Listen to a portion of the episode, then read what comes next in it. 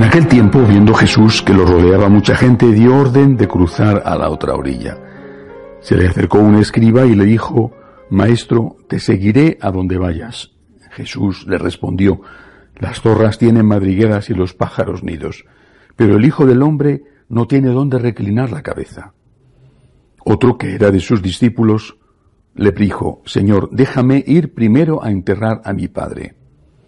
Jesús le replicó, tú sígueme y deja que los muertos entierren a sus muertos. Palabra del Señor.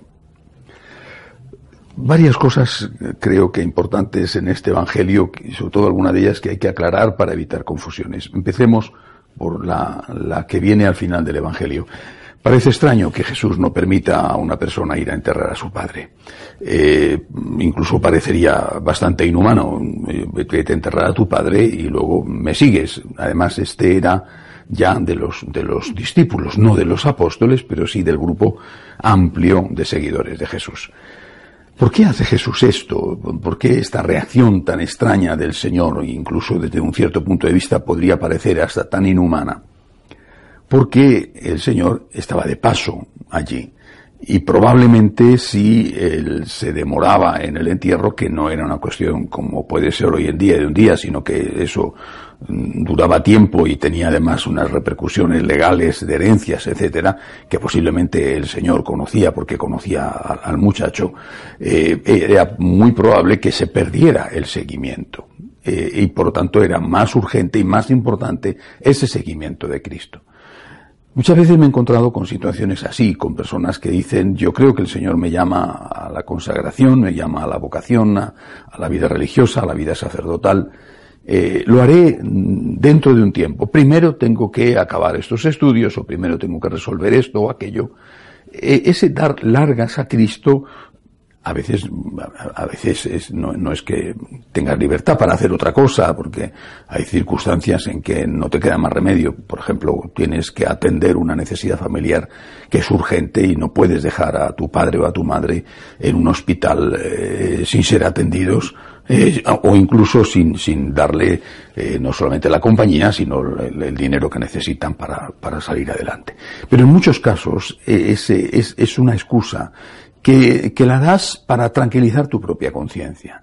Porque en realidad lo que estás diciendo, si fuera sincero contigo mismo, es no quiero seguir al Señor, me está exigiendo demasiado y, y, y lo mejor es mm, decirle que, que vuelva usted mañana. O sea, que mañana sí que lo haré, que te prometo que sí que lo haré, pero ahora no. Bueno, y lo más probable es que mm, con el paso del tiempo esa llamada se debilite y después ya no exista o, surgen otras cosas, un enamoramiento, eh, el amor a la propia profesión que ya se ha empezado a ejercer, etcétera.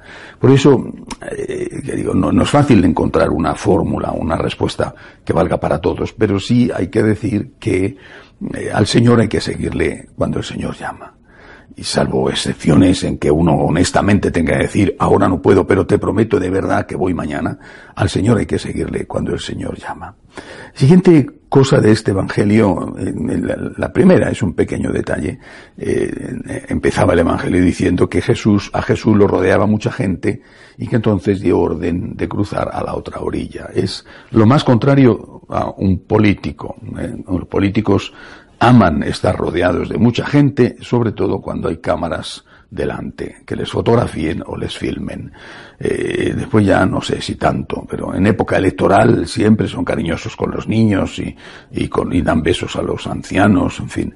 Eh, cuando hay cámaras delante son una delicia de personas. Eh, y esto todos, eh, todos los políticos. Y Jesús, en cambio, no es que rehuía a la gente, pero sí rehuía el éxito no había venido a buscar el éxito, sabía perfectamente que el éxito, el aplauso de la gente es como la flor del campo que un día es y al día siguiente ya no es. Él buscaba cosas mucho más serias, más profundas, porque él sabía que cuando llegara la hora de la dificultad, todos aquellos que le seguían porque estaba de moda o porque, como él dice en cierta ocasión, habían comido pan hasta saciarse, todos esos le iban a abandonar. Quería contar con aquellos que fueran capaces de seguirle en los momentos difíciles y no en los momentos en que todo el mundo parecía que se había convertido en cristiano. Y, luego la última cosa de este Evangelio, que tiene estas tres partes importantes, la última cosa es la respuesta al, al escriba que le dices, te seguiré a donde vayas. No era fácil encontrar escribas que quisieran seguir a Jesús. Eran, la mayor parte de ellos eran fariseos y no era sencillo encontrarlo. Encontrar un fariseo o un escriba. Algunos hubo, ciertamente, y este se ve que es uno de ellos. Pero Jesús le da una respuesta que no es en sí misma desalentadora, eh, pero, sino que es una advertencia. Oye, si me quieres seguir, tienes que saber que tienes que pagar un precio.